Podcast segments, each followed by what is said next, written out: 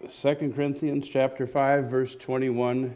It is on page 1233. I hope you follow along in the notes. They haven't changed much since last week because we didn't go very far, but he has made him to be sin for us who knew no sin. I want to read that wrong for a second. Understand, I'm reading it wrong now. God made a really great down payment on our sin for us so that we could afford the payments going forward and maybe at the end of our lives, we'll actually have all of our sin paid for. That's not right. That's not right, but that is what so many religious people seem to have come to believe that Jesus did a great thing when he died on the cross, and now I can start paying for my sins. I'll be sorry for my sins. I'll turn from my sins. I'll confess Christ publicly. I'll do lots of good works. And maybe at the end of it all, God will say, That's good. You did a good job. Your good works get you into heaven. That is not what the Bible says. But so many religious people seem to think that.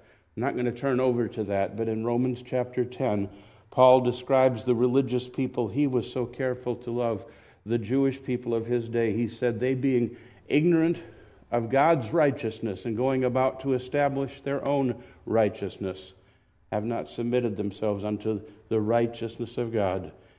2 Corinthians 5:21 says we might be made the righteousness of God in him. There is the issue. Whose righteousness will be good enough for you to stand before God? Pray with me. Father in heaven, as we open your word this morning, let us not be confused. Let us find such clarity in our understanding that we'll be able to express it clearly to people who are confused and help them over the hurdle of their self righteousness to where they do submit themselves unto the righteousness of God, the only way they can be righteous enough to go to heaven by not trying, but simply trusting. Simply trusting in what Jesus has done for them. Help us this morning to understand and remember and go out of here and use your word. In Jesus' name, amen. God made him who knew no sin. We covered that last week pretty well he was without sin. We'll look at a couple more verses on that point right now. In Hebrews chapter 4, verse 15, this is page 1254 in a Scofield Bible, discussing how we don't have a priest that doesn't understand us. We have a great high priest, verse 14 says, that's passed into the heavens. Jesus went home to the Father, and there he pleads our case, he makes intercession for us. We have a great high priest in heaven, Jesus, the Son of God.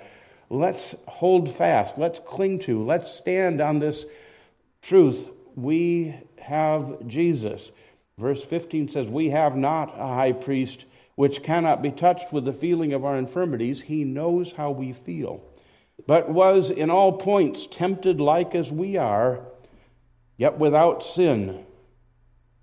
Jesus knows how you feel when you are tested and tried and tempted. He went through what you go through. He said, not that couldn't have, he didn't have a television. He went through what you went through, and all points tested or tempted like as we are, yet without sin. Maybe not with the same technology, but in all points tested or tempted like as we are, but never gave into it, never, never sinned. In chapter 7 of the book of Hebrews, page 1297, toward the end of the chapter, still talking about the perfection of Jesus. In verse 26, talking about this wonderful high priest we have, verse 24 introduces him, this man, because he continues ever, has an unchangeable priesthood. The Aaronic priests couldn't keep on ministering because they died. They were not suffered to continue by reason of death. But this man, because he continueth ever, Jesus died once and he's alive again and he's never going to die again. He has an unchangeable priesthood, wherefore he is able also to save them to the uttermost that come unto God by him, seeing he ever liveth to make intercession for them. And he's our high priest. And then verse 26 says what he's like. Such an high priest became us this is the priest fit for our needs. It's exactly what we need, who is holy, harmless, undefiled, separate from sinners, and made higher than the heavens. It clarifies it even further in verse 27. He doesn't need, like those Aaronic priests, the Levitical priests, to offer sacrifice for their own sins. He didn't have any of his own. He didn't need to go offer sacrifice first for himself and then for the people. Jesus made one sacrifice for sins forever because he had no sins of his own to pay for. He's holy, he's harmless, he's undefiled, he's separate from sinners, and made higher than the heavens. I'm, I'm struck by the two words holy and undefiled.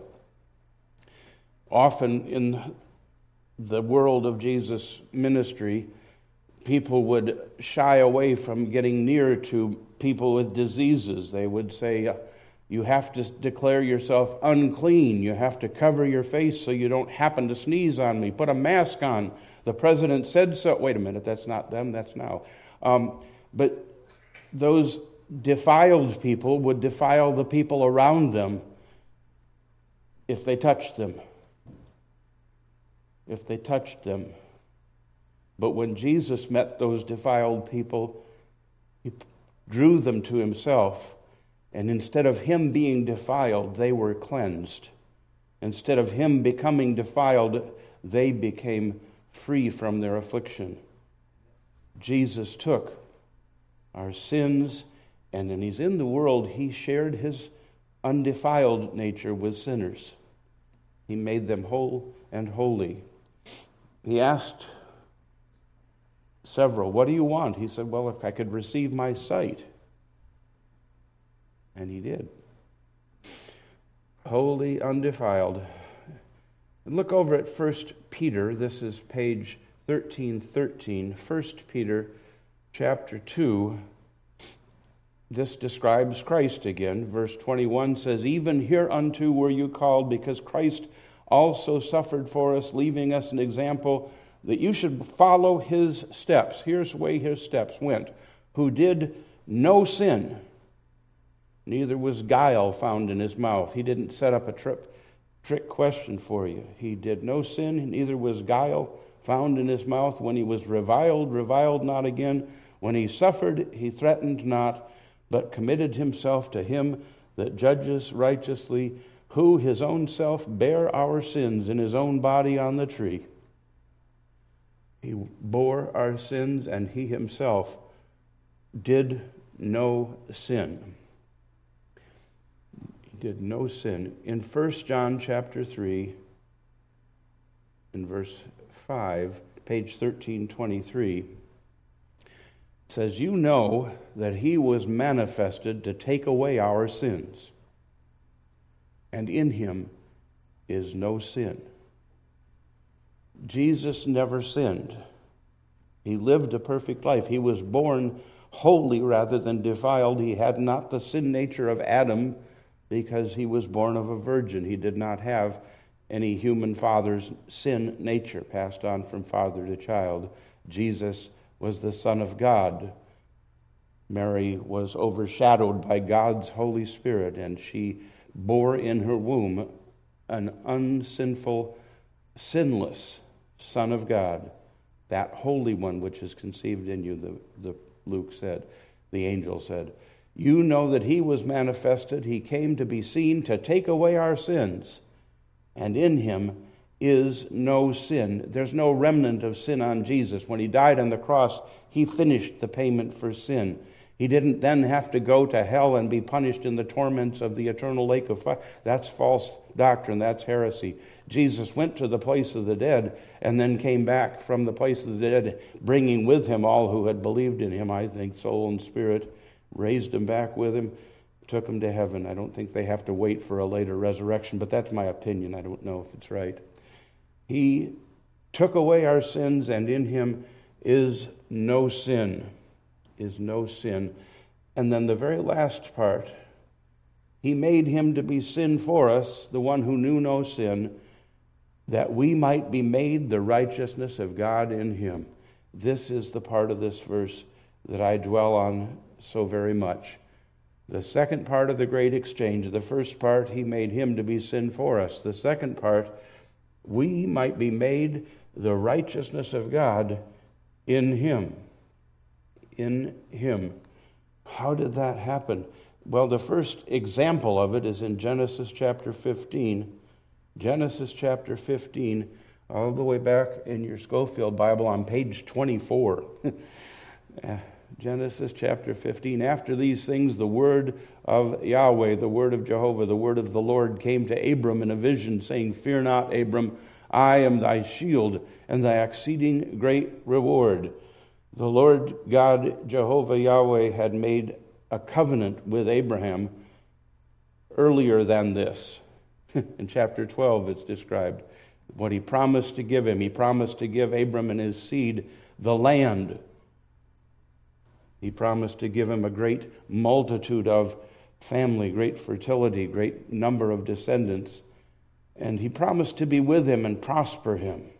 And he made it all unconditional to Abraham. He just made it based on the promise of God, this unconditional covenant of Abraham. I love the Abrahamic covenant. You know, it doesn't apply to me, and yet it does because part of it says, Whoever blesses you, I'll bless. Whoever curses you, I'll curse people in the world who are not Jewish are blessed by how they take care of God's people, the children of Abraham. People in the world who are not Jewish are cursed by God by how they fail to take care of the descendants of Abraham. That might um, be important to remember in this time when the state in Israel, called Israel by their own mouth, called Israel today, has had to declare war on enemies that are kidnapping women and children and showering them with missiles. I will bless them that bless thee, and I'll curse them that curse thee. And thee shall all the nations of the earth be blessed.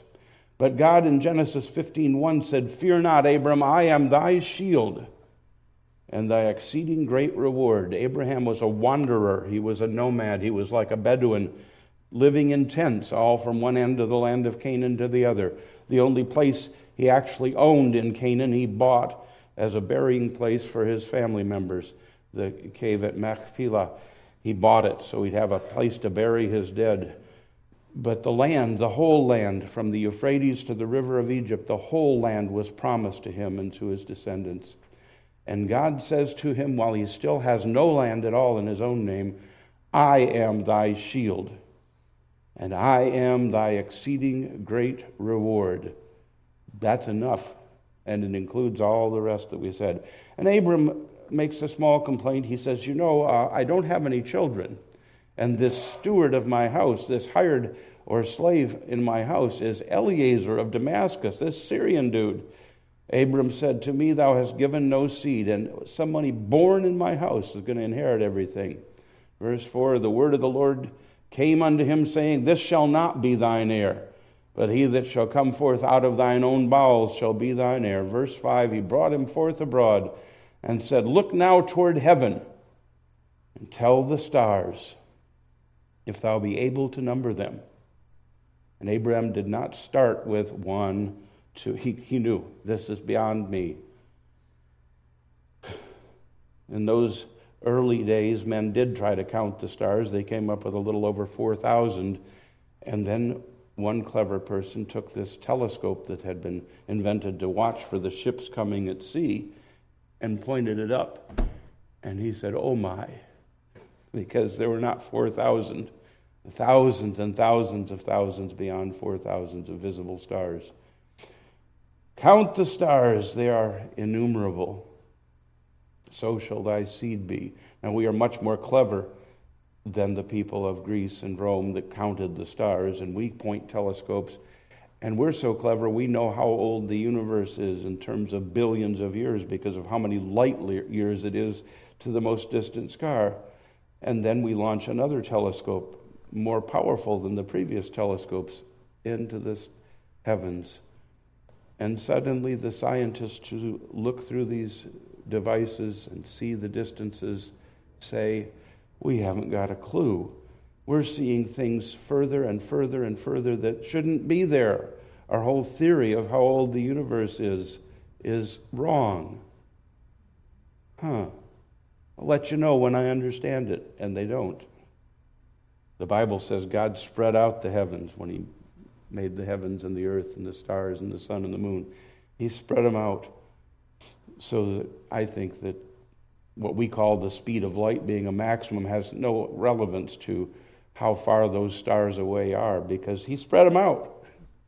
He wasn't bound by his laws of physics, he spread them out. But Abraham looked toward the sky, and God was saying, You're going to have innumerable seed. And what was Abraham's response? Different than the father of John the Baptist when he was told his prayer for a child was answered. He said, Huh? Abraham, Abram here, believed in the Lord. And God saw his faith. He didn't do anything, he didn't confess anything.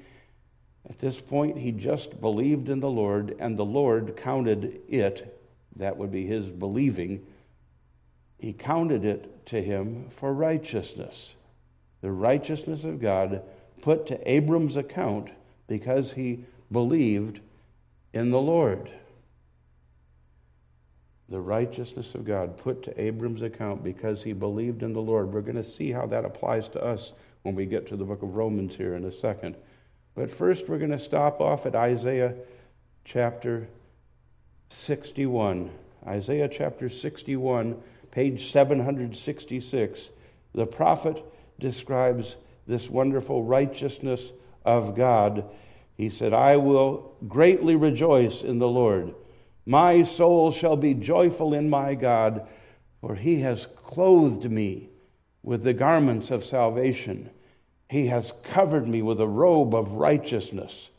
As a bridegroom decketh himself with ornaments, and as a bride adorneth herself with jewels. Isaiah had the picture that what he was, when he knew he was sinful, read chapter 6 and see what happens when Isaiah realizes he's in the presence of God. He says, Woe is me, for I am undone, for I'm a man of unclean lips. When Isaiah realizes his own situation before God, he says, Woe is me. But when he recognizes the righteousness of God put to his account, he says, I will greatly rejoice in the Lord. My soul shall be joyful in my God. He has clothed me with the garments of salvation. He hath covered me with the robe of righteousness. As a bridegroom decketh himself with ornaments, and as a bride adorneth herself with jewels, God covers up those who believe in him as Abraham did with his own righteousness. We need to go to the book of Romans to see this.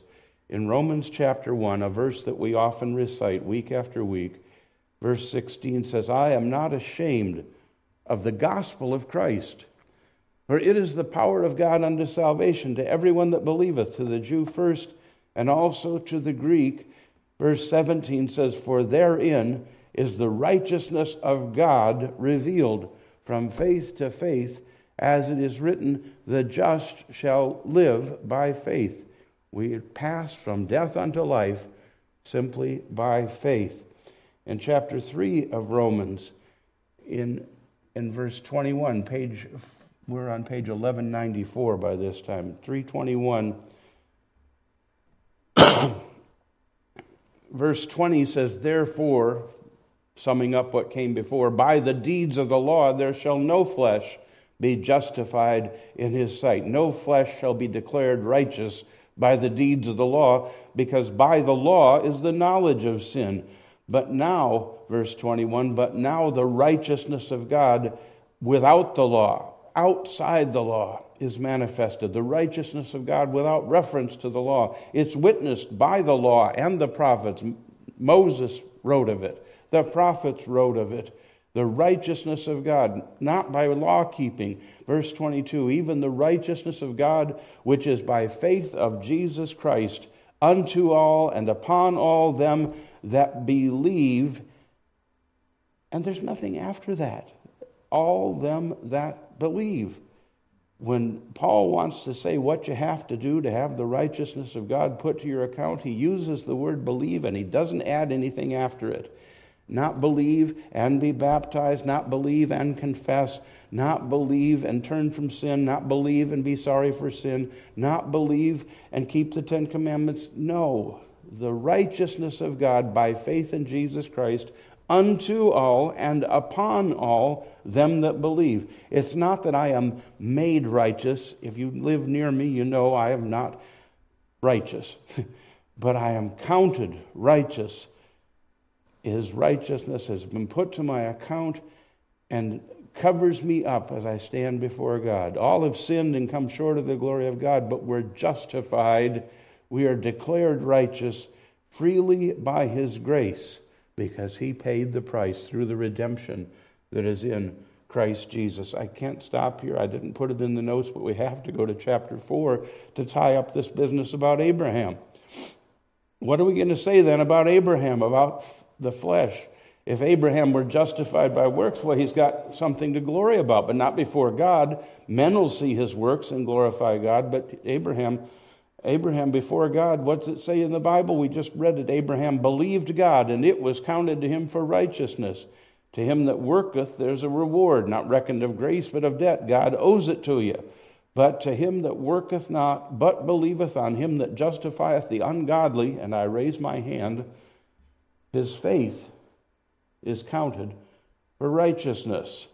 Abraham's a great example. God puts the righteousness of himself, the righteousness of Jesus Christ, to the account of everyone that believes in him, as did Abram.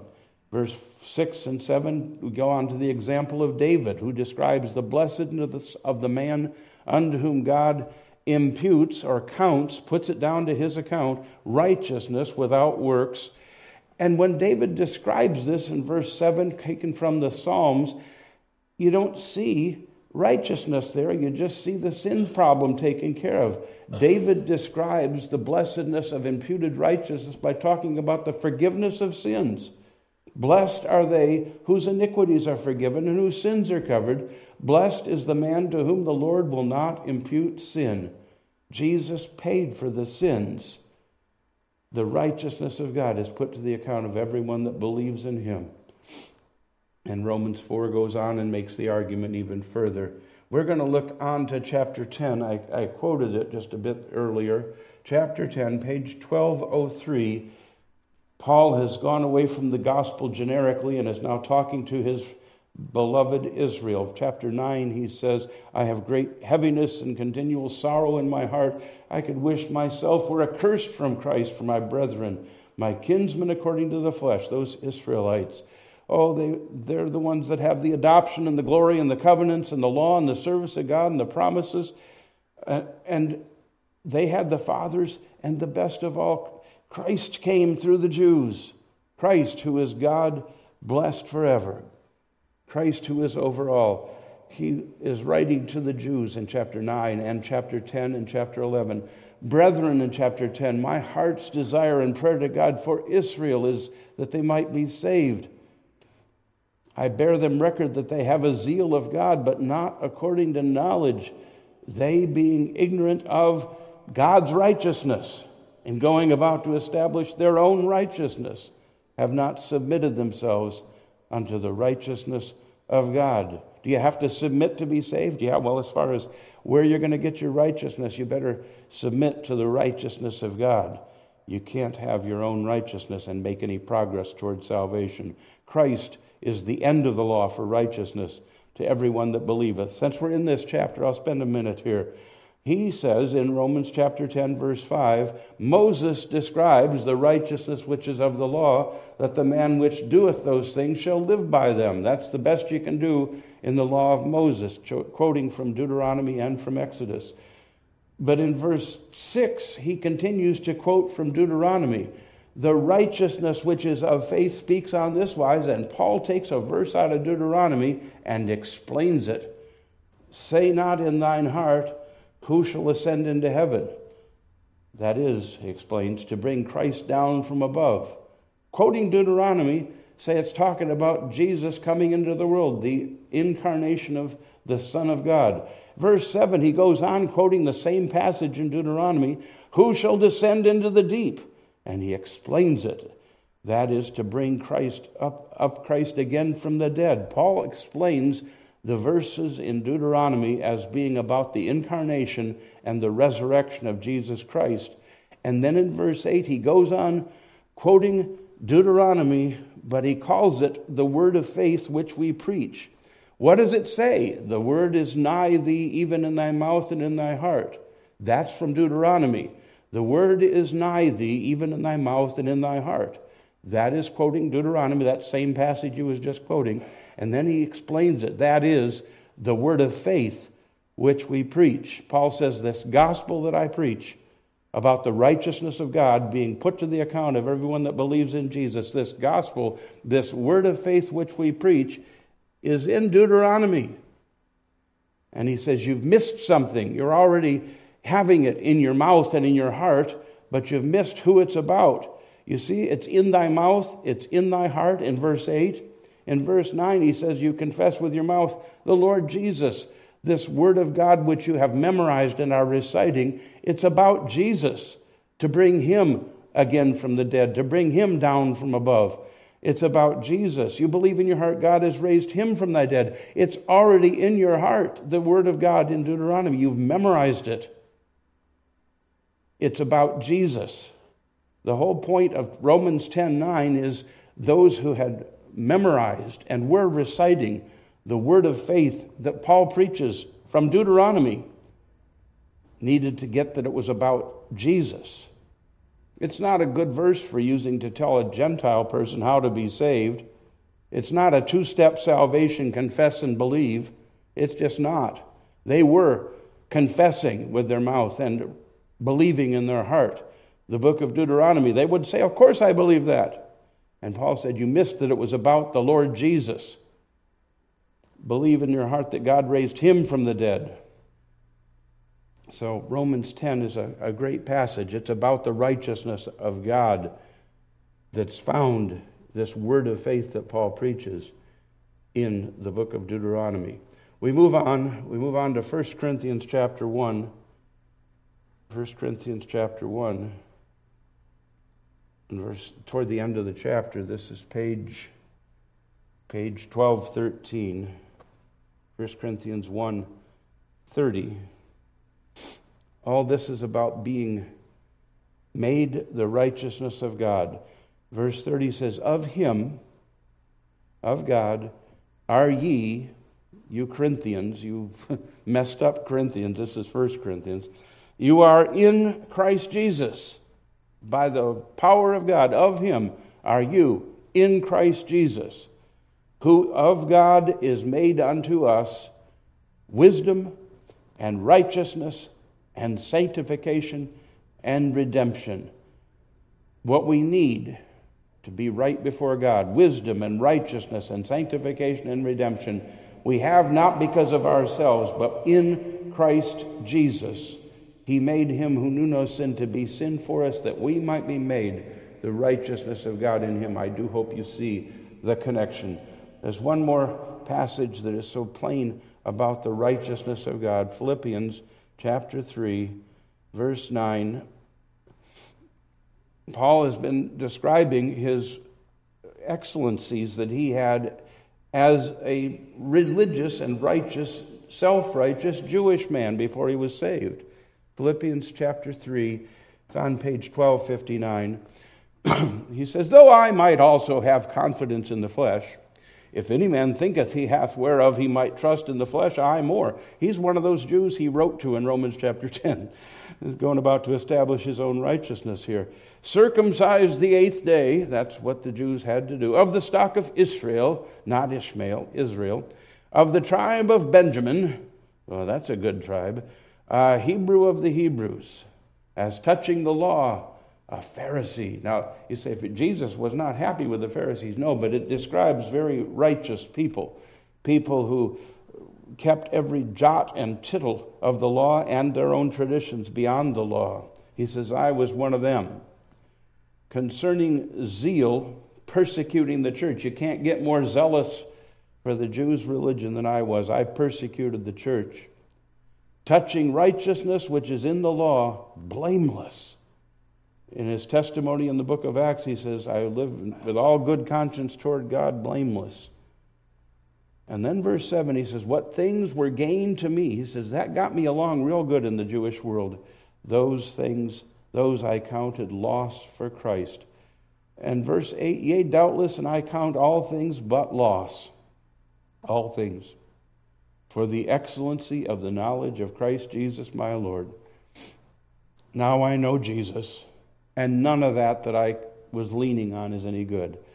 For him, for whom I have suffered the loss of all things, and I count them but dung, count them but refuse. Just let's get it out of the house that I may win Christ. But then in verse 9, just in one verse, pulled out of context a little bit, what does Paul say? He says, Be found in him, in Christ, not having mine own righteousness. All of that that I just described, it's of the law. Not having my own righteousness, but that which is through the faith of Christ, the righteousness which is of God by faith. The righteousness of God it's through the faith of Jesus Christ. It's by faith. You believe in Jesus. And when you believe in Jesus, when you stand in front of God, He says, What do you see there? Paul the Pharisee? Paul says, Not me. Well, I, I what, what about all those righteous things you did? No, nah, nothing. They're out in the, in the trash heap. Well, how do you think you can stand before me? I'm in Jesus. I have the righteousness of Christ by faith. He doesn't even have to explain it. I'm just making that up. But God looks at you in Christ and sees the righteousness which is of God by faith. Oh, how powerful that is that we might be made the righteousness of God in Him. In Him. Those last two words of 2 Corinthians chapter 5, in Him, are found in so many passages in the New Testament. I wrote a number of them down here, but there are way too many to share with you all of them. We'll look at just a few of them. In Him, I said 77 verses in the New Testament contain this phrase. And you say, some, some of them just seem to mention it in passing, but it doesn't seem to matter. Yeah, let's look at Romans 3.24. We just looked at it moments ago, but let's look back at it again. That's not Romans 3:24, but we'll get there. Romans 3 verse 24. It says being justified freely by his grace through the redemption that is in Christ Jesus. I don't know if you ever go to garage sales or flea markets or things and you buy a piece of furniture. Sometimes when you buy one of those, if it's got cupboards or drawers in it, you might get something unexpected when you get it home and you open up and find out what's in it. The redemption is in Christ Jesus. We get in Christ Jesus, we get bought back by God. His redemption is part of the deal in Christ Jesus. In chapter 8 of Romans, there is therefore now no condemnation to them which are in Christ Jesus well, I got this Christ Jesus piece of furniture here. You can't be condemned. There's no condemnation if you're in Christ Jesus. In verse 39, the very end of chapter 8,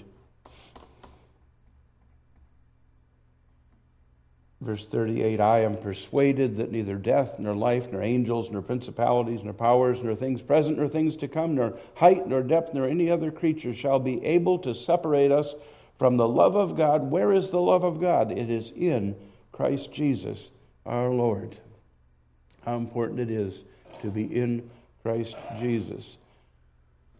there it is in chapter 9 and verse 1 the Holy Spirit bearing, he's bearing witness in the Holy Spirit. We'll just go on here. And there's just too many, too many to look at. Let's look at Galatians chapter 1 Galatians chapter 1, I think is page 1250, but I'm not sure. Galatians chapter 1, verse 22, he talks about the churches of Judea which were in Christ Jesus. Paul said they didn't know me.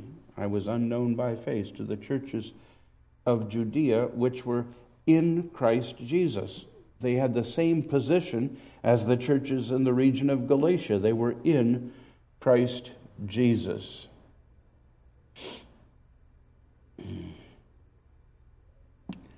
It is a wonderful concept, and I hope you'll take the time I'm not going to go further now in, in drilling through these many, many verses that make reference to being in Christ Jesus. But we will turn the page. Sadly, I leave 2 Corinthians chapter 5, verse 21, and turn the page to 2 Corinthians chapter 6. Literally turn the page. Page 1234. We then, as workers together with him, beseech you that you also beseech you also that you receive not the grace of God in vain. Sometimes in the good translation that we use, the King James translation, you'll see the word together and you won't get the point. This is a single word, workers together. We're, it, we'd say co workers, and we'd have the idea, but it's a, we are along with him. We're, we're co workers. And so he's referring back, I think, to that business at the end of, of chapter 5, where he said, He's committed to us the word of reconciliation in verse 19. God did beseech you by us. We pray you, in Christ's stead, be reconciled to God. We then, as workers together, beseech you also that you receive not the grace of God in vain. He's still writing to this church in Corinth, writing to saved people, and he's including them as part of the we. And we beseech you that you receive not the grace of God in vain. When you receive the grace of God, you're saved. Let's simplify it. You're in Christ Jesus. Now he says, don't do that to no purpose. We beg you. You're, we begged you that you would be reconciled to God. That's great. Now that you've been reconciled to God, we beseech you that you don't get that wonderful position in Christ for no purpose, in vain. And then he quotes a verse from Isaiah chapter 49. Isaiah 49, verse 8, he saith, and then he quotes for, I have heard thee in a time accepted, and in the day of salvation have I succored thee.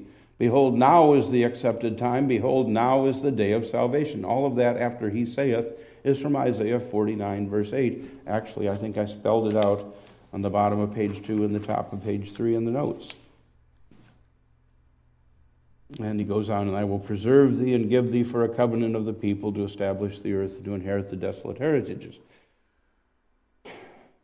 After the parenthesis about receiving not the grace of God in vain, Paul says, giving no offense in anything that the ministry might, might not be blamed. But what's he getting at here? Why is he quoting this? Now is the accepted time, now is the day of salvation. I think, I think these words mean the day you get saved is the acceptable time to get on with sharing the grace of God. The end of my notes, it says Paul applies the Old Testament words spoken by the Father to the Son to the Corinthian believers with this introductory word now is the accepted time to put purpose to your reception of God's grace. Now is the day of salvation. The lost need salvation now. We have the ministry of reconciliation to serve up now. We beseech the lost now. Whether or not you receive the grace of God in vain is determined by what you do in the now. And now the day of salvation is also the now when new believers should speak as well. Get in the yoke. We then, as workers together, you recall the Lord Jesus made illustration about a yoke.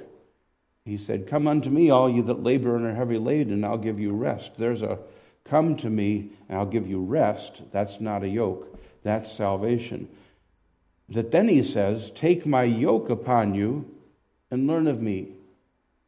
For I'm meek and lowly of heart, for my yoke is easy and my burden is light. He invites people as soon as they have come to him to start being workers together with him, to share this word of the righteousness of God. There's nothing like a person who has just been saved going up to the next person he sees and says, Do you know you can know for sure you're going to heaven when you die? Do you know that? It's in the Bible. Can I show you? There's a fire there that will grow if we don't stifle it. Oh, you don't want to be the first. You're too young. You need no. You need to do it. Now is the accepted time. Now is the day of salvation. Now is the accepted time. As soon as a person has trusted in Christ as Savior, as soon as they have the righteousness of God because they're in Christ Jesus, at that point they understand the gospel. Nobody's messed their head up yet. It's a good time for them to begin to share the gospel. I would remind you what this is here. Here's the gospel in 2 Corinthians 5:19. God was in Christ reconciling the world unto himself. There's the incarnation and he goes to the cross to pay for sin and God says, I'm putting the sins, the trespasses on him. He's reconciling the world to himself. He's taken away the sin problem that stood between man and God. We beseech you in Christ's stead, be reconciled to God. God made him who knew no sin to be sin for us, that we might be made the righteousness of God in him. We have sin here in our hands um, someone made a sin for the pastor so he could show this. And we should have it on our hand. All we, like sheep, we've gone astray. We've turned everyone to his own way. We all have sin on us. God hates that sin because it separates people from him. Down the years in history, God made him who knew no sin, Jesus had no sin of his own, to be sin for us, buried and rose again after he paid for sin on the cross that we might be made the righteousness of God in him. We are sinners, but Jesus paid for our sin and gives God's righteousness to us if we will just receive it. Receive him by faith. And when you do that, the next verse in the Bible says, Now it's the time. Don't receive that grace of God in vain. Now, the day of salvation, it's the accepted time to be workers together share this news. Be ministers of the reconciliation of God, the reconciliation God has done. Pray with me. Father in heaven, thank you for taking us through this section of your word and getting us ready to go on further as we go. If there are any listening that have not received the reconciliation, have not accepted Jesus as their Savior, we pray that understand their sins are paid for and the righteousness of God will be put to their account as soon as they just believe in the Savior. Believe the promise of God that He made to Abram and then He made to David and that He makes to each one. Whosoever believeth in Him will not perish but have everlasting life. Bless them, Father, and help them to realize the day they believe in Jesus is the day they should start repeating that message. In Jesus' name, amen. All right, God bless. We'll have church here in just a few minutes.